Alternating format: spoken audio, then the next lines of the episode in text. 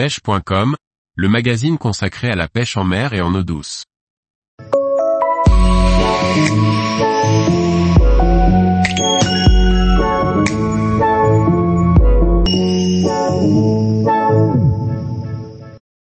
Pêche des orphies en surfcasting, une pêche d'été ludique et efficace. Par Manon Mainvie. Les premières chaleurs estivales sont synonymes du retour du poisson à la côte. La pêche des orphies en surfcasting est de mise, découvrons ensemble le montage et les appâts à employer pour une pêche pleine de sensations.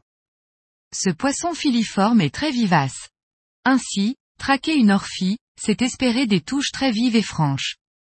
Véritable chasseur, il fonce sur votre appât et s'en empare de son long mais très fin bec.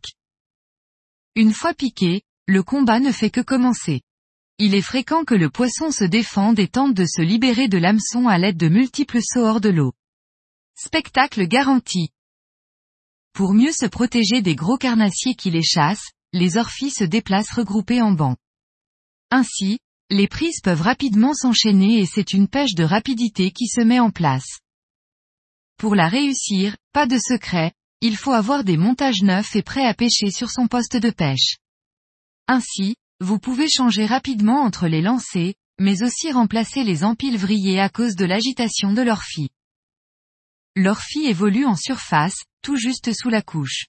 Il faut concevoir son montage avec le souci de la légèreté. Tout d'abord, on privilégie les montages à deux empiles afin de pouvoir maximiser leur longueur tout en gardant un montage facile à lancer. Afin que nos hameçons remontent en surface, il faut du nylon fin et léger, 35 centièmes en corde ligne et 20 centièmes maximum sur les empiles, de petits hameçons fins, numéro 6 maximum, pour pouvoir passer dans les trois becs de l'orphie.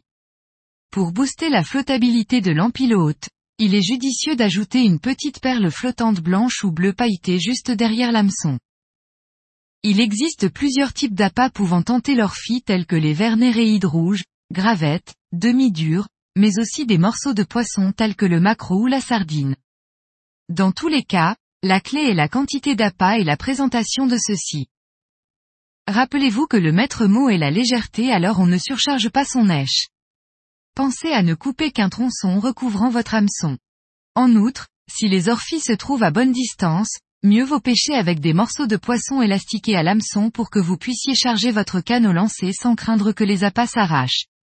Pour une pêche de bordure, vous pouvez opter pour les verres et dans ce cas, un ou deux verres, demi-durs, convient très bien. Vous voilà prêt à traquer les aiguillettes depuis le bord des plages. Tous les jours, retrouvez l'actualité sur le site pêche.com. Et n'oubliez pas de laisser 5 étoiles sur votre plateforme de podcast.